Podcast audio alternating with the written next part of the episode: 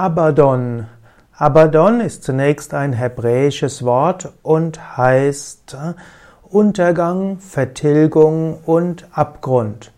Es gibt etwas Ähnliches wie im Griechenland Abaton und griechisch Abaton heißt Grube. Abad heißt Untergang und so ist Abaddon das, was in den Untergang führt. Im Alten Testament findet man öfters etwas von Abaddon und so gibt es gerade auch im Neuen Testament Abaddon als den Namen für den Engel des Abgrundes.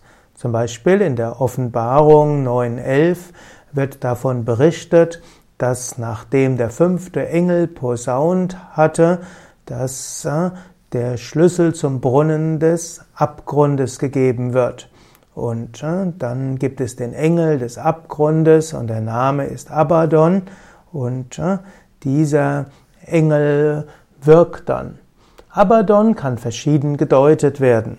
Die einen deuten den Abaddon eben als einen Dämon, manche sagen, der Abaddon war derjenige, der im Auftrag Gottes den Menschen aus dem Paradies gebracht hat, oder dass der Abaddon die Verführten hm, letztlich in die Verdammnis bringt. Dann gibt es auch den Ausdruck, dass der Abaddon letztlich auch äh, den Satan selbst wieder auflöst. Andere sagen, dass Abaddon ein mächtiger Dämon sei oder dass er selbst äh, Satan selbst ist.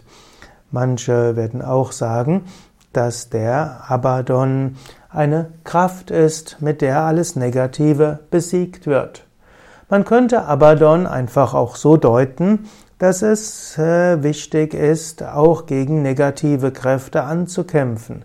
Abaddon kann der Versucher sein, der dich dazu verleiten will, unethische Handlungen zu tun. Dagegen solltest du dich wehren. Eine Kraft, die dich irgendwie dazu bringt, unethische Dinge zu tun, solltest du widerstehen. Nicht jeder Impuls in dir ist ein guter.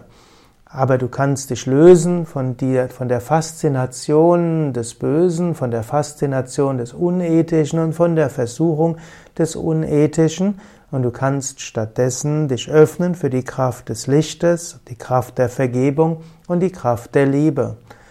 Ja, es gibt viele Weisen, wie du sagen kannst, dass ein Abaddon dich irgendwo verführt.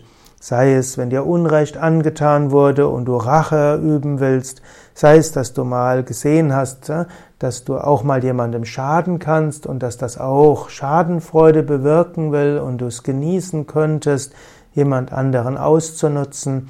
Es gibt so vieles, was in dir drin steckt, was du vielleicht gar nicht erst wusstest. Und so stecken in dir Dämonen wie Abaddon und es gilt, sich ihnen zur Wehr zu setzen und nicht das Negative tun, sondern das Positive.